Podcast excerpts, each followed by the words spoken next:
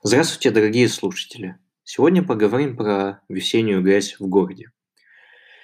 После продолжительной зимы наступает пора рассвета.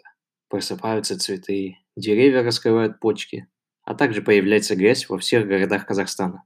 Казалось бы, сколько бы коммунальные службы не убирали снега зимой, сколько бы они ни выкачали воды, результат один и тот же. Весной у нас грязище с огромными лужами. Как гласит одна казахская поговорка, «Кыс азығын жаз жина», надо готовиться к зиме заранее. Такой же принцип и свойственен жилищно-коммунальному хозяйству. Зимой снег смешивается с грязью и пылью, которую не убрали осенью и летом, а весной это все превращается в огромную кашу, которая порой в своих размерах достигает масштабов целых переулков. Как же решить данный вопрос? Во-первых, нужно нормализовать земельную политику в городах, а именно нужно четко пометить красные линии. Красная линия – это предел размеров того или иного участка.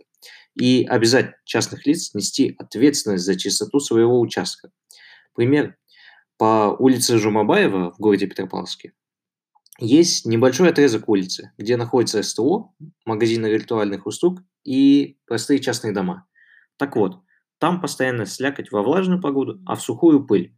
Казалось бы, там даже предусмотрены ливневые арыки, но грязь формируется из-за того, что верхние слои земли постоянно затоптаны или пешеходами, или машинами. Этот процесс уничтожает весь верхний слой травы, и газон превращается в рассадник пыли и грязи. В таких случаях нужно покрытие как брусчатка или асфальт, которое будет препятствовать данному процессу. Но это не все.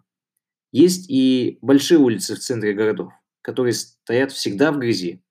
Здесь все предельно просто. Строительные фирмы не хотят тратиться на ливневую канализацию и водостоки, которые обязательны по всем СНиПам и ГОСТам. Также бывают и случаи, когда слой земли с кустарниками и деревьями находится выше проезжей и пешеходной части. И в итоге земля просто-напросто вместе с осадками вымывается на дорогу и создается хаос. Так что в таких случаях нужно всегда призывать исполнительные органы к их прямой ответственности за нашу безопасность.